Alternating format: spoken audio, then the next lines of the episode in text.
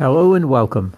My name is Father William Maestri, and this is another edition of Gabriel's Trumpet for Thursday, October the 28th. Our reading this morning is a short one, but it really shows us Jesus in a rather unfamiliar expression today. It's taken from the Gospel of St. Luke, chapter 19, verses 41 through 44. Luke 19, 41 through 44. And throughout the Gospel of Luke, and through really all of the Gospels, the three years of Jesus' public ministry has been a journey.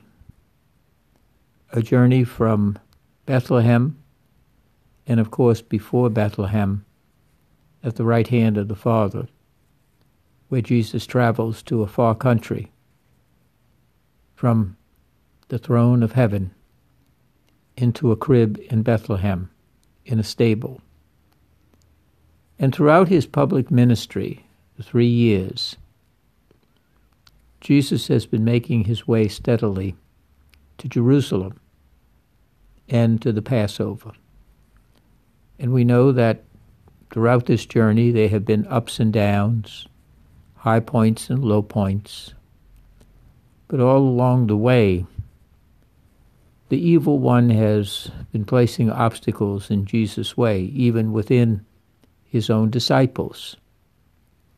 At one point, after Peter receives the keys of the kingdom on the road to Caesarea Philippi, Jesus tells him that he has to go to Jerusalem, be rejected by the elders, suffer and die, and rise on the third day. And we remember that Peter says, Oh Lord, don't let that happen to you, which of course Peter also means don't let that happen to us. Jesus rebukes him and again at the Gospel of St. John, at the end of the book of Signs, chapter 12, Jesus says, This is why I came. This is my mission, is for this hour, the hour of his passion, his death, and his resurrection. And so Jesus has been making a steady journey, a journey to Jerusalem. And now, in this particular passage from the Gospel of St. Luke, Jesus coming within sight of the city of Jerusalem. Here's the part that we're really not used to. Jesus wept over it. There's only two times in the Gospels where the writer tells us that Jesus wept. In the Gospel of John, Jesus weeps before calling forth Lazarus from the tomb. He weeps at the death of Lazarus. So much so that the crowd, the people that are there, Martha, Mary, the disciples, and the crowd that has gathered, they say, Look how much he loved him, how much he loved Lazarus. And he also, of course, loves Martha and Mary, who are the sisters of Lazarus. And Jesus weeps over the city of Jerusalem. Now that's why is he weeping over the city of Jerusalem? This is was the end point. This was the hour of his mission. And Jesus tells us, he says, if only you had known the path to peace this day.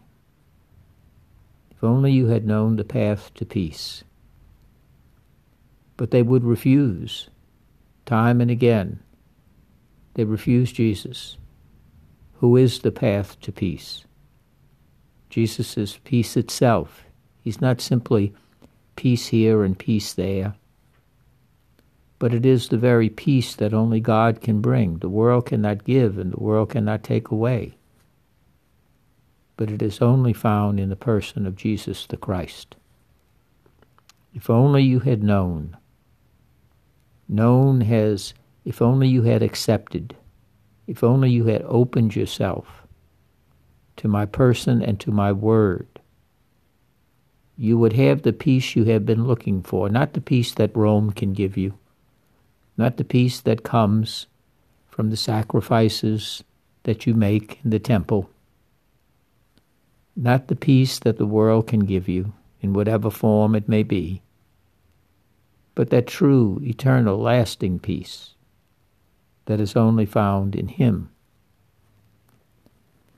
But you would not accept it but you have completely lost it from view. You say, well, they saw him. Yes, they saw him with their natural eye and with their cold heart. They did not see him with the insight of faith. And throughout the gospel, it is the despised, the neglected, the castaways, the invisible, those who are looked upon as sinful, unclean, unworthy. The sinner, the leper, the prostitute, the harlot, the tax collector. Those are the ones who responded to Jesus, the crowds, because they sensed in Jesus that all of the other things that they had tried, all of the other things that they thought would bring them peace, and that peace was as elusive as it has ever been. In fact, in some instances, the very things that promise peace turn out to be for their torment, for their anxiety and their fear. But you have completely lost it from view because they are not looking with the insight of faith through the Holy Spirit. They are looking with the natural eye.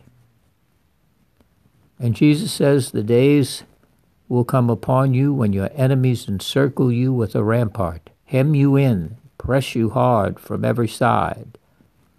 They will wipe you out, you and your children within your walls, and leave not a stone within you. And that will happen in 70 AD when the Romans come in and they razz and bring down the city of Jerusalem and destroy the temple. It's a terrible time of occupation. It's a time of tremendous suffering in Jerusalem. That, that will happen. And Jesus said, That time will come. Your enemies, the Romans. But the real enemy is not the Romans. It's not Caesar. It's not Pontius Pilate. The real enemy is their failure to respond to Jesus. That's the failure. It's always the failure of sin. Failure of sin is to say that I can live apart from God. I can be my own God. I can find and make my own peace rather than receive it as God's gift. And so Jesus says, because you fail to recognize the time of your visitation. The time of your visitation you fail to recognize. They could not recognize because their hearts were cold, marble and stone encased, wrapped in steel. And Jesus does not force himself in. He does not break open our hearts. He does not come like some kind of stormtrooper. With Jesus, it's always a persuasion, an invitation, an encouragement to open yourself for the one who is true peace. And I want to give it to you as a gift.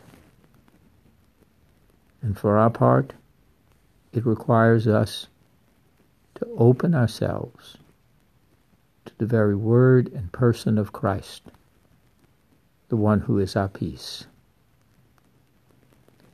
Because you fail to recognize the time of your visitation. And we know down through history that Jesus not only was weeping for the city of Jerusalem, but weeping because we still we still, even in this 21st century, we fail to recognize the time of our visitation.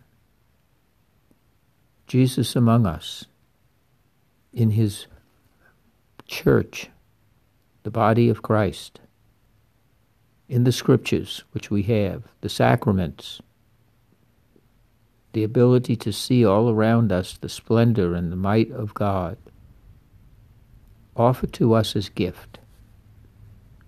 That is our, that, that is our peace. You can't have peace with something that can be taken back from you, that can be snatched from you against your will. As Jesus says, moth consume, thief break in and steal, something that you can lose. But the peace of Christ is permanent, lasting, eternal, and it's a gift. And it doesn't come with a price tag other than a willingness to be open to receive it. We have to ask Jesus to come into our minds and into our hearts and to the center of our being. That Jesus will not weep over us because we fail to recognize the time of our visitation. So today is a good day for us to reflect and ask ourselves have we recognized the time of our visitation?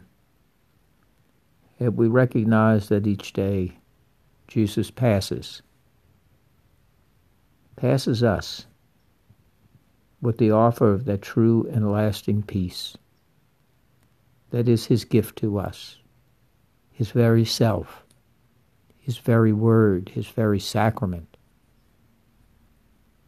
And as the great gift of faith, and to be able to live and worship in the body of Christ the church. That is that time of visitation. And each day of mercy the Lord gives us.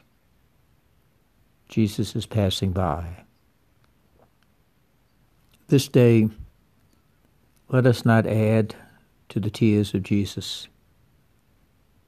but let heaven and earth rejoice because at the time of our visitation, this day, we recognize the one who is our true, lasting, and eternal peace.